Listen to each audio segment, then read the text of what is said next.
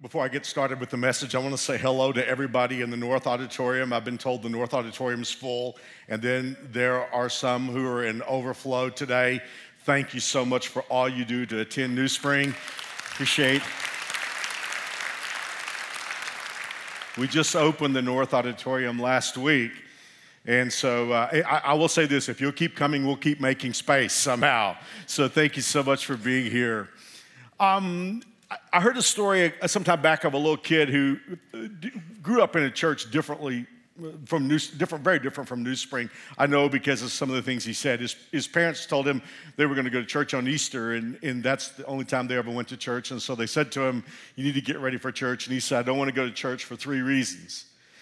He said, The first reason is you make me dress up. So, no, that's why it's not like New Spring. Uh, and then the second thing, they clearly didn't have a, a kids' world like we do because he said, I have to go sit in with all the adults and I have to sit up straight and be quiet. I don't understand anything that's going on. And then he said, The third reason I don't want to go is they tell the same story every year. and uh, I got to admit, that last part's true. do, you ever, do you ever meet somebody who, every time you meet them, they have the same story to tell? You know, first time you hear it, you know, the second time you hear it, and it's like, oh, okay, maybe I missed some details, but after a while, it's like you avoid, avoid them. I grew up in a small church. My dad was a pastor, and there was an elderly gentleman in our church who was a widower, and he found out where we lived, and so he just started coming over to our house. And every time he would come over to our house, he would tell us his life story. And honestly, the first couple times, it was kind of interesting. But then he came over and he told it, and he told it, and he told it. By the time I became a teenager and got a car, if I saw his car coming, I'd jump in my car and leave. And then years after Mary Alice and I got married, and we were going over to my parents' house, and we saw his car in the driveway, we just kept right on going. That'll give you some idea how, how many years he came over to my mom and dad's house and told the same story. But it is the same story that we tell every year. Let me ask you a question. What if it was the greatest story in history? What if it was the biggest headline of all time? And then let me, let me go a little bit more personal. Suppose it was the biggest story in your life personally. Well, if it was, of course, it would, it would bear the repetition that we have every Easter and as we have even in our church on a weekly basis. So let's talk about it. I mean, the first thing that we need to ask is is the story true? I mean, I grew up reading fairy tales. I grew up with, you know, mythology in school and, and all the stuff like that. And, and we all know that religions kind of make up tales. So let's ask the question is it, is it true? Did Jesus really come back to life? Did a man come out of his grave under his own power? Well, here's the thing. If you're into, if you like to watch CSI or shows like that, you'll, you'll like this. The Bible treats the resurrection of Jesus Christ like a forensic investigation. Last week, I, I, did a talk called I Believe in the Crucifixion. We're closing out a series called I Believe. And, and, if this is your first time to be here, the other talks, they're on our website. But last week, I was sharing with our audience that I couldn't get away from two words. And, and we unpacked them last week. And those two words were Christ died. On their face, they sound simple, but they're, they're, they're very full of meaning. And, and if you were here last week, you know what I'm talking about. But this week, as I got ready for the Easter message, there were four words that just kept playing over and over in my mind, and I couldn't get away from them. And I, I want to take you to the verse that has these four words in it. And just to catch you up, it's the Sunday morning, and, and the ladies are going out to the tomb of Jesus. And um, when they get there, the angel is there, and the angel has this to say to them There is nothing to fear here. I know you're looking for Jesus the one they nailed to the cross, he is not here. Those are the words that just keep playing over and over in my mind. He is not here. He was here. I mean, Friday afternoon, he was there. We know the story. Jesus of Nazareth got on the wrong side of the powers that were and got crucified. They nailed his body to a tree. He hung there for six hours. The blood came out of his body. When the Romans were not sure that the guys were dead yet, they did something that they did to hasten death. They would want to come by and break the legs of them so that they couldn't breathe anymore. But they came by Jesus and they found out he was already dead. And the Roman soldier, just to make sure, threw a spear at his side, and out came what appeared to be blood and water, which was the serum that just reflected that his heart burst. He was dead. Now, I know that you guys are headed for Easter lunch pretty quickly, so I'm going to be as genteel as I possibly can about this. You see, when they buried Jesus after crucifixion, that was an anomaly. It was an aberration of the first order. Because, see, back in those days, Rome, when they crucified somebody, they were trying to make an example. So they left their bodies hanging on the cross until they rotted or the animals came to get them. But there were a couple of guys who liked Jesus whose names were Joseph of Arimathea and Nicodemus. And they were politicians. They, they, they, were, well, Nicodemus was a religious leader, Joseph was a, it was a, he was a senator. But they went to Pilate and having some standing, they said to Pilate, We would like to have the body of Jesus because we want to take it and give it a dignified burial. And, and Pilate, the Roman governor, said, It's all right with me. So they took Jesus' body off the cross and they took it to the tomb that Joseph of Arimathea had bought and built for himself. It was an above ground tomb with a stone weighing somewhere between one and a half, two and a half tons. And we know that the stone, this is really a, a well built tomb. The, the stone was polished, and this large stone, in order to get into place, had to be rolled downhill. You know, and if you, if you were, eh, they wanted to make it as easy as they could sealing it, and as difficult as they could to open it up. So they took Jesus' body, and Joseph, and this is, this is always funny to me. You know, ladies, you know how men are, just oblivious sometimes about certain things. They didn't know how to bury a body. Uh, they were, they were, like I said, they were politicians and religious leaders. And so they wrapped it in dried spices, 75 pounds worth. Now, here's the thing it took about one pound of spices to bury a body, five pounds if you were really important. Every once in a while, there would be somebody of extreme importance, and they would, as a sign of their importance, they would, they would bury with more spices. But the most we can ever read about in history is 40 pounds. Joseph and Nicodemus wrapped Jesus in 75 pounds of spices, dried spices. See, they, they, didn't know you were supposed to use liquid. So if you're wondering why the ladies came to the tomb to really embalm the body of Jesus, they wanted to come do right what the guys messed up. And that's what all this was about. I just want you to know that because when they came there and the angel said, He is not here, he was there, and the women expected him to be there, but he was not there.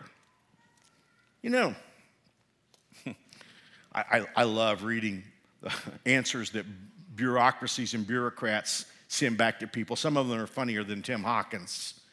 This is, this is, a literal, this is an actual one. This is from Greenville County, South Carolina, Department of Social Services. The letter was written to a dead person, and it said, to whom it may concern, your food stamps will be stopped effective immediately because we have received notice that you passed away. You may reapply if there is a change in your circumstances. Now, all I'm saying is, there was a change in the circumstances because Friday afternoon, he was there. Sunday morning, he was not there. You know, this is interesting. Historians are almost all agreed on that. Even hostile historians to Jesus Christ will admit to the fact that his tomb was empty. So he was not there. So here's our question What happened to the body of Jesus Christ? I'll be the first to admit to you if somebody moved his body, it's a hoax, and it's nothing more than a hoax. But let's be honest about the ramifications of if Jesus came out of the, of the tomb under his own power. If Jesus Christ walked out of that tomb under his own power, then Christianity is different from every other religion. And let me go a step further Christianity is not a religion. See, the concept of religion, or the term religion, is just a nomenclature. Human beings, in order to classify thought, a lot of times will organize them according to nomenclatures. We have philosophy, we have the sciences, we have the arts and religion. Religion is just the classification of human thoughts with the orientation of a higher power. But you know, when you look at religions, typically they're following a dead person, they have a book of rules. Well, here's the thing if Jesus Christ came out of his tomb under his own power, we're not people that are following a dead leader with a book of rules. We're following a living leader. We're not a religion, we're a movement. Better than that, we're a family. And that's what it means to be a Christian. Well, uh, what happened? Well, the unofficial story was that somebody stole his body. I mean, let's just start there for a few moments. After, after Jesus was buried, the religious leaders go to the Roman governor Pilate, and they were basically saying this to him Look, sir, we understand you were trying to do a nice thing, but you don't understand that you made things really bad for us by taking Jesus' body off the cross and allowing him to be buried. Because they said, You know, and well, let me read it to you. They said, Sir, we just remembered that when the liar uh, announced while he was still alive, after three days I will be raised. We've got to get that tomb sealed until the third day. There's a good chance his disciples will come and steal the corpse and go around saying he's risen from the dead. Then we'll be worse off than before. And then, after Jesus did rise from the grave, some of the Roman soldiers who freaked out over what happened, they realized they would be in deep trouble if they somehow allowed what was supposed to be guarded to get away. I was doing some research on this yesterday before I came to our, our Saturday services, and I discovered that if a Roman soldier lost what he was supposed to be guarding, he didn't just get court martialed. His superior officer would strip him of his clothes, put his clothes around his feet, take a lighted taper, light his clothes, and burn him alive in front of the rest of the troops as a disincentive to falling asleep when you're supposed to be guarding something. So when these guys lost Jesus, they freaked out and they didn't go to Pilate because they knew that Pilate didn't give a rip about Jesus' body, but they went to the one group of people they knew could get them in a lot of trouble. Because they knew that the, the religious leaders had a dog in the race. And so they went to the religious leaders and, and they said what happened. And so in verse 12, they called a meeting of the religious leaders and came up with a plan. They took a large sum of money, gave it to the soldiers, bribing them to say his disciples came in the night and stole the body while we were sleeping. They assured them, if the governor hears about you sleeping on duty, we'll make sure you don't get blamed. Soldiers took the bribe and did as they were told. But there's a problem with the, un- uh, strike that. There is a plethora of problems with the unofficial story, starting with the fact that Jesus' enemies set up all the evidence necessary to prove that his body wasn't stolen. See, what happened was they went to Pilate and they said, you know, we, we want you to guard the tomb. So Pilate said, You will have a guard. Go ahead and secure it the best you can.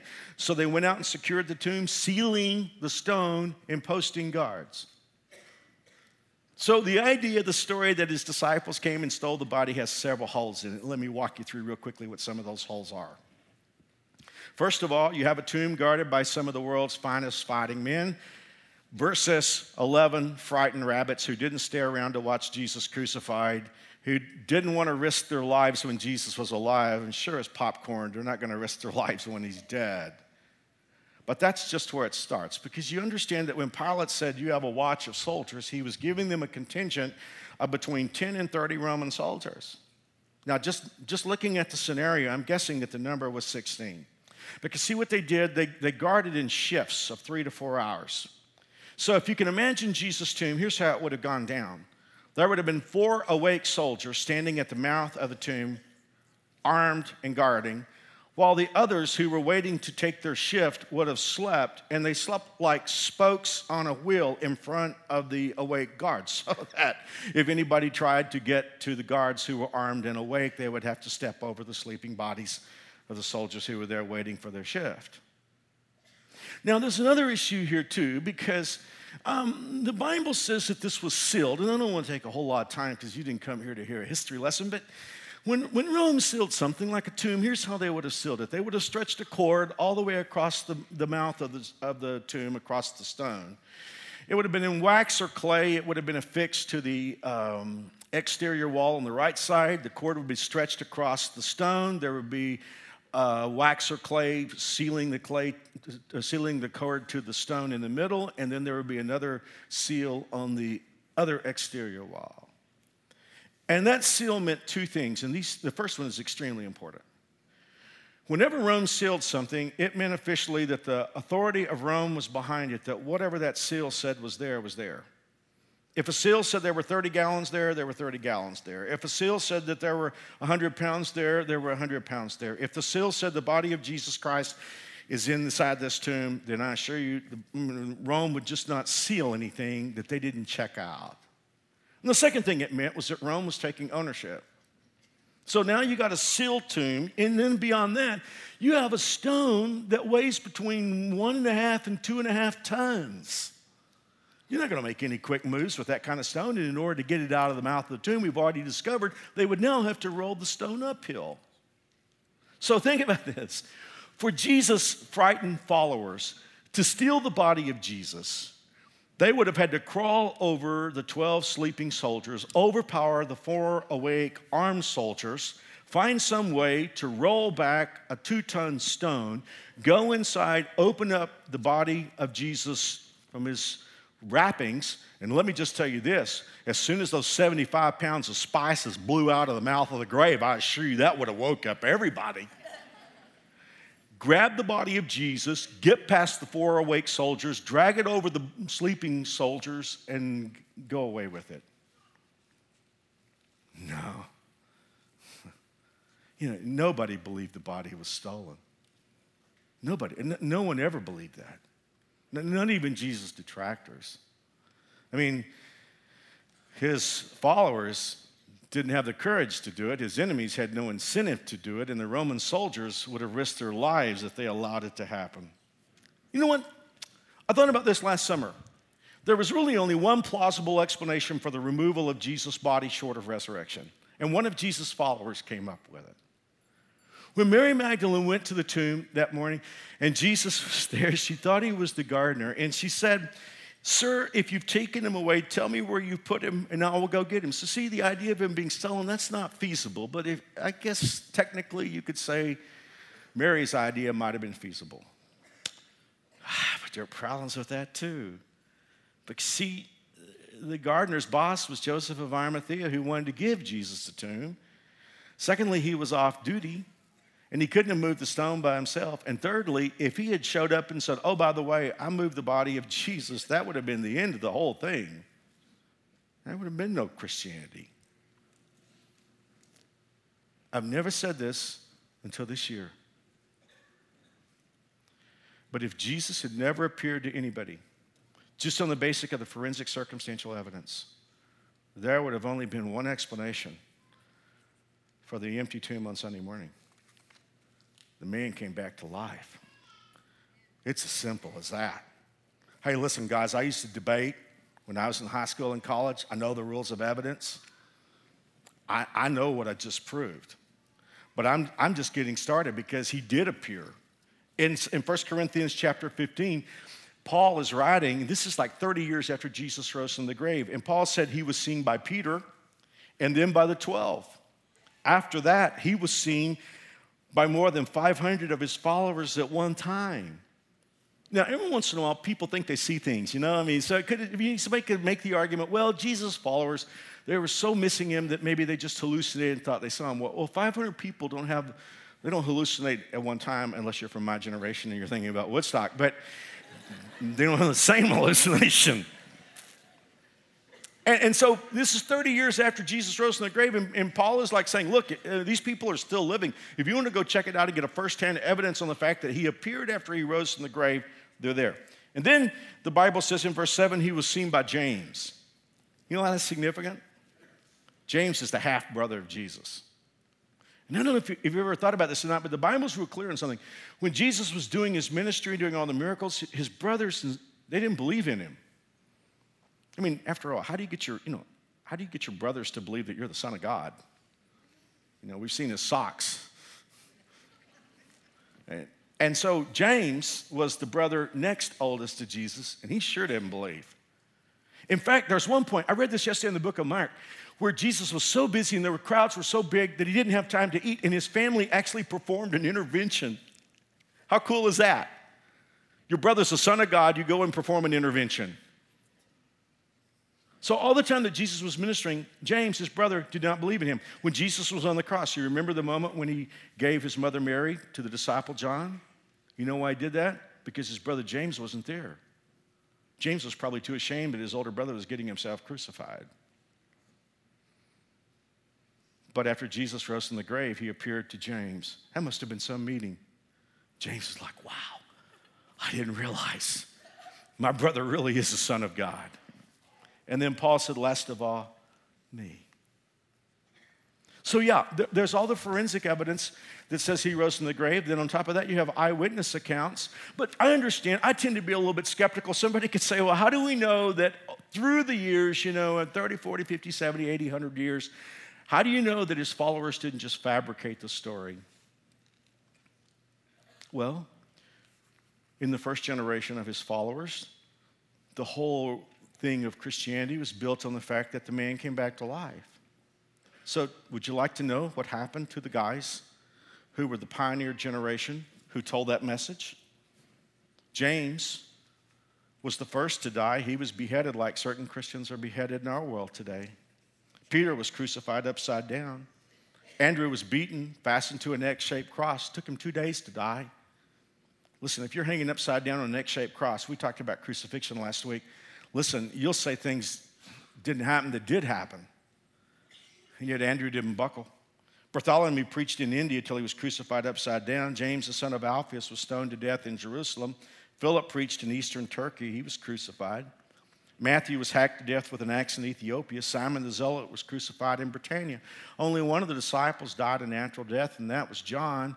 And that was after the Romans scalded him with boiling oil and sent him to work in the mines on the island of Patmos. See, here's the deal we all know of religious zealots who die for a hoax, but not first generation. See, people that come along two or three hundred years later, they hear a story, they believe the story, they, they sacrifice themselves for a hoax. But not the first generation who have firsthand evidence and will know for a fact whether or not it's true. Listen, guys, the evidence lay it down just like you're turning over the cards. The evidence is strong, the evidence is empirical, the evidence is unquestionable. The man came back to life. So, there. It's the greatest headline in history. But you could say, well, Mark, you said earlier that it's the biggest thing that ever happened in my life. I mean, okay, let's say that the man came back to life. I mean, let, Arguably, let's say he did. And let's say that would be the biggest headline of all time. How's that salient to me in 2016 Kansas, America? To answer that question, let me read a verse that Paul wrote. And, it's an interesting verse because Paul said, if Jesus didn't rise from the grave, the following facts are true. He said, If Christ has not been raised, then your faith is useless you're still guilty of your sins. In that case, all who die believing in Christ are lost. And if our hope is in Christ only for this life, we're to be pitied more than anyone else in the world. And he goes on to say, but he did rise. Well, when we think about what Paul said, if he didn't rise, the following facts are true. We look at those facts and we realize because Jesus did rise, our three biggest fears are overcome. Listen, guys, I, am not very smart and I don't know too many things, but I can tell you after pastoring 30 years, actually pastoring close to 40 years, I can't believe how old I'm getting.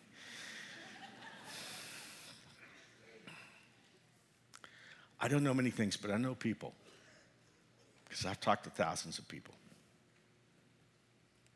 We humans fear three things more than anything else. We fear that our life isn't going to matter. See, when you're, when you're growing up, you know that there are minuses and pluses in life, and you just want to come out ahead. But you have all these dreams and goals and ambitions and aspirations. You live a little while, and you discover that there are a lot more minuses in life than you thought there were going to be. And let's just be honest you're going to leave in a minus, you're going to die. And there are people that worry that my life is, is not going to matter. The second thing that we were afraid of, we're afraid of carrying the guilt that we know we have. And the third thing is we're afraid to die. Do you realize what Paul said? He said, if Jesus didn't come out of the grave, we have reason to fear all three things that our life doesn't matter, that our guilt is still with us, and if we die, that's the end. But he did rise. So let's walk through those three fears and we'll close out this message. Here's the first thing we know, first of all, that our life matters. Every time I do a funeral, I, I almost always, I say every time, almost every time I do a funeral, I do a quote from C.S. Lewis. Because how many of us live our lives and we are disappointed with life? It's, it's not what we expect it to be.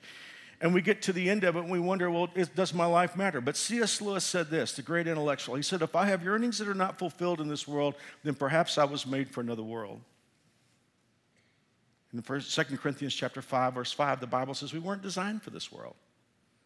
This world is just the entry point, it's the next life that matters most. And your life does have meaning. And the things that you do that are good that nobody else sees, God sees. And so I just want you to understand that. You could be here today and you say, Mark, I just feel like I'm total, I'm a total zero.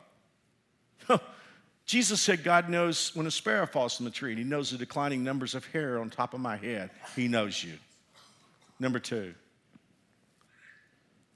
the Bible tells us that Jesus forgave us of our sins when he died. Every once in a while, someone will say, Well, Mark, what's the distinction between Jesus dying on the cross and the effect of the resurrection?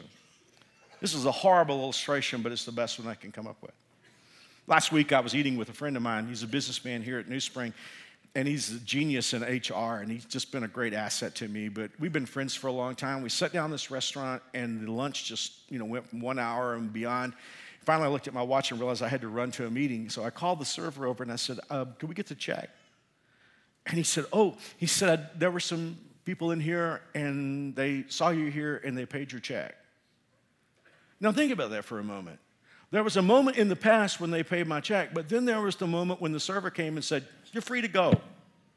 And guys, that's the difference between the cross and the resurrection. When Jesus died on the cross, the blood that came out of his body was a currency that paid for your sin, guilt, dysfunction, and all the problems in your life. But that was between Jesus and the Father. That payment was, was private. But when Jesus walked out of his grave, it was like the server coming over to me and saying, Someone has paid your ticket and you are free to go. That is the message of the resurrection. Your guilt is forgiven. And then there's death. And my problem with death is it's so final. What is it that symbolizes death to you? I'm sure you've had some experience with it. I mean, for me, you know, finality is like watching KU last night. I was like, maybe, maybe, maybe, maybe, maybe. And then it goes to zeros. It's like, okay, I guess I go to bed. It's over. Anybody know what this is? There's a tool for everything. It's a casket lock. There's a reason why you don't know what it is.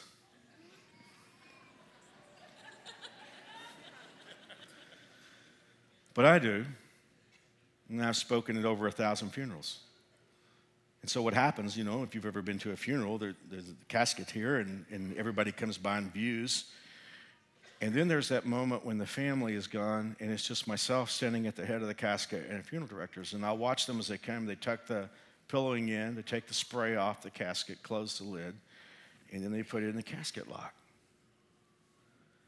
I thought about that. I called my buddy Bill Cozine, who owns Broadway Mortuary, and I said, Hey, can I borrow a casket lock? For me, that I guess I've just seen it so many times that that's just symbol of finality and death to me. My dad died a couple years ago. We had a service here at New Spring but all my family's from South Texas, so we had another service at a church in Burnet, Texas. And I preached both services. And when I preached in South Texas, I stood at the head of the casket while everybody filed by, but a lot of the people were my family, and so there was a bigger and bigger crowd around me, and I didn't realize it, but they had closed the casket and locked it, and I hadn't really had a chance to go by by myself.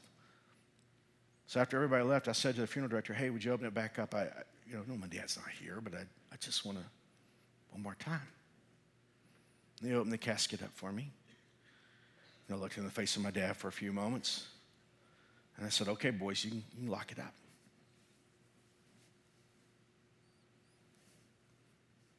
The fact that Jesus came out of the grave means that when they do this on your casket, you won't be there. See, your death is the biggest hoax that you'll ever pull off. Because Jesus said, Whoever lives and believes in me will never die. The part of you that's alert, that's alive, that's cognitive, that loves, that feels, that decides, that part of you is your soul. I can say I see you today, but I don't see you. I see the body that you live in. And yeah, they'll put that in a box someday. We'll have a service, and everybody will come by and say, Doesn't she look natural? and then we'll go somewhere and eat potato salad. Yeah, I mean, that's going to. That's how it works. But you know what? A wise person will be able to walk by your casket and say, She is not here. He is not here. See, when Jesus came out of the grave, my three biggest fears went away. I don't have to worry that my life isn't going to matter. I don't have to worry that I'm carrying my guilt. And beyond that, when I die, I won't really die. How do you how do you get in on that? Is it religion? Hey guys, this is my 31st year at New Spring. I love this church. I think like I love my life. I think it's the greatest church in the world. But New Spring Church can't get you out of Sedgwick County when you die. Hey, we saw baptism. Baptism's an awesome thing to do. Go public with your faith if you're a believer in Jesus Christ. But trust me, Wichita water can't wash anybody's sins away. Listen, you want to get into heaven, you got to know the man. You got, you got, you got to have a relationship. And how do you do that? Well, let me just read this to you. And this is the last thing I'll say because I'm a minute and 52 seconds in overtime. If you confess with your mouth that Jesus is Lord and believe in your heart that God raised him from the dead, you will be saved. For it is by believing in your heart that you're made right with God, and it's by confessing with your mouth that you're saved. For everyone who calls on the name of the Lord will be saved. Isn't it interesting? The most important thing in a relationship to God is that you believe that Jesus Christ rose from the grave, and now you know why. You can do that. Hey, you can't be perfect. I can't be perfect for 30 minutes. But you can believe, couldn't you? Could you ask? I'll even help you. I'll pray a prayer that asks, and I'll pray it slowly so that in these words aren't magic. You can say your own words if you want to. God's just looking for a big yes.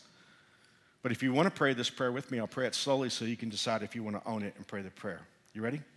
Dear God, I am a sinner, but I believe you love me anyway. I believe Jesus died to pay for my sins. I believe he arose from the grave. Would you forgive me and make me your child? In Jesus' name. Amen. Hey, if you just prayed, I have a gift. I want to give it to you. I'll tell you about it in just a second. But next week, we start the biggest series I've ever been part of.